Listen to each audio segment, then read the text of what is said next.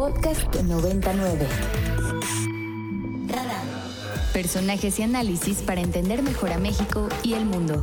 Con Mario Campos. Bueno, arrancamos con nuestra primera entrevista con Kenneth Smith. Usted lo conoce bien, experto en temas de México, Estados Unidos, especialmente en temas de comercio. Kenneth, bienvenido como siempre aquí a La Ibero. Muy buenos días, Mario. Qué gusto estar contigo. Gracias por la invitación. Igualmente, que la verdad es que yo aprecio mucho la oportunidad de conversar porque siempre nos permite entender mejor cómo está la relación entre los países. Y en este caso quisiéramos entrar por el tema de los paneles y, las controversias que últimamente hemos escuchado más. Quisiera empezar por el tema del maíz transgénico y esto que ha generado incluso la, la, la adhesión de Canadá a la preocupación de Estados Unidos. Si quieres empezamos por ahí. Sí, con gusto. A ver, cuéntanos, ¿qué es lo que está viendo, qué es lo que está haciendo el gobierno mexicano que no coincide con la perspectiva de Estados Unidos y Canadá?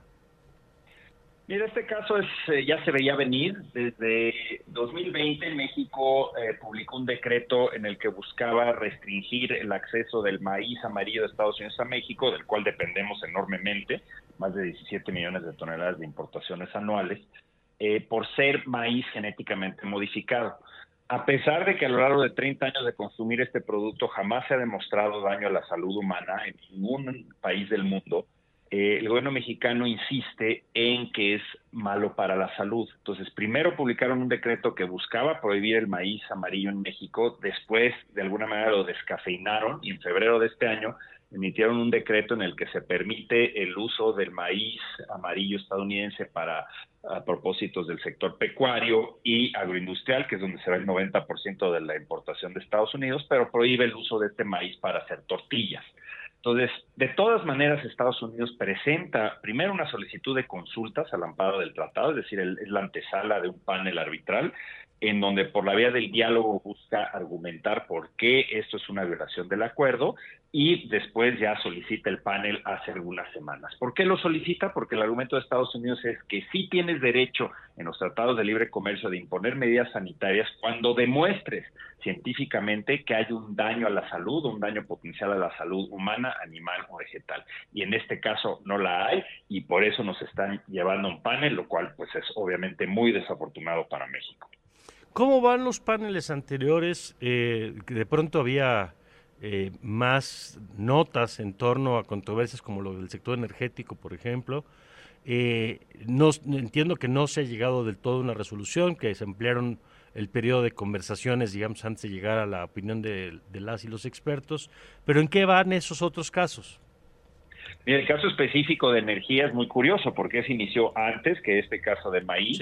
Ya desde octubre del año pasado, Estados Unidos, eh, al concluir las consultas con México al amparo del tratado, podría haber solicitado el panel, no lo ha hecho y ha preferido seguir por la vía del diálogo con el gobierno de México sin llegar a ninguna parte. Y la apuesta del gobierno de México, tanto en el caso de energía como el caso de maíz, era pues llegar a una especie de status quo donde ningún país se quiere pelear, estiramos la liga con las conversaciones y las consultas y llegamos a las elecciones del 2024 en México sin paneles encima. El problema de ese cálculo político es que estamos entrando en la época electoral en Estados Unidos. Vienen las elecciones presidenciales, sobre todo el Partido eh, Republicano se le está yendo a la yugular al presidente en materia de eh, eh, tratados comerciales y sobre todo eh, muchos candidatos republicanos van a utilizar a México como piñata política, como lo hizo Trump en el 2016. Esto ha hecho que incremente la presión, nos llevó a la presión suficiente en Estados Unidos para que pidieran el caso sobre maíz y ahora hay que ver si no lo piden también en materia de energía. Ya lo pidieron por otro lado, por primera ocasión se va a usar en materia laboral, en el caso de la mina de Grupo México en Zacatecas. Entonces, ya estamos viendo presión eh, creciente en Estados Unidos con relación a la aplicación de eh, los compromisos, la implementación de los compromisos del tratado y esto significa que probablemente veamos turbulencia en la relación México-Estados Unidos en los próximos meses y más aún en 2024 ya en plena campaña presidencial. Kenneth, buenos días, te saluda Oscar Reyes. Nos comentabas al inicio de, la conversación que eh, ahora con el tema del panel, México tendría que demostrarle a Estados Unidos que, es, el maíz transgénico está eh, afecta a la salud de las personas.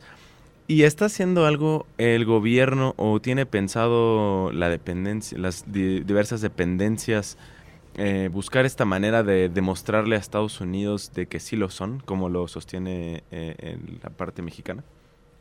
Pues mire, a lo largo de las consultas han habido señales encontradas por parte del gobierno de México. Por un lado, ciertas áreas del gabinete en COFEPRIS, en Marnat y CONACYT han declarado que cuentan con evidencia fehaciente y clara de que hay un daño a la salud. Sin embargo, en seis meses prácticamente de consultas jamás lo han podido poner sobre la mesa y eso, en mi opinión, es porque simplemente no existe dicha evidencia. Es decir, a nivel internacional, los estudios que se han llevado a cabo encuentran que hay una equivalencia sustancial, ese es el término, llamémosle técnico científico, eh, equivalencia sustancial entre los productos genéticamente modificados y los que no lo son.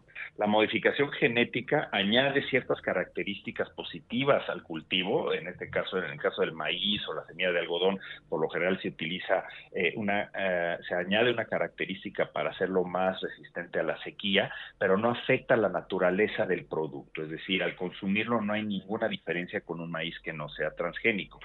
Eh, entonces, esta evidencia no la han puesto sobre la mesa. Y por otro lado, el gobierno de México en las consultas ha insistido con Estados Unidos y Estados Unidos ha rechazado la idea de formar un grupo de trabajo para estudiar si hay un daño a la salud por el maíz OGM.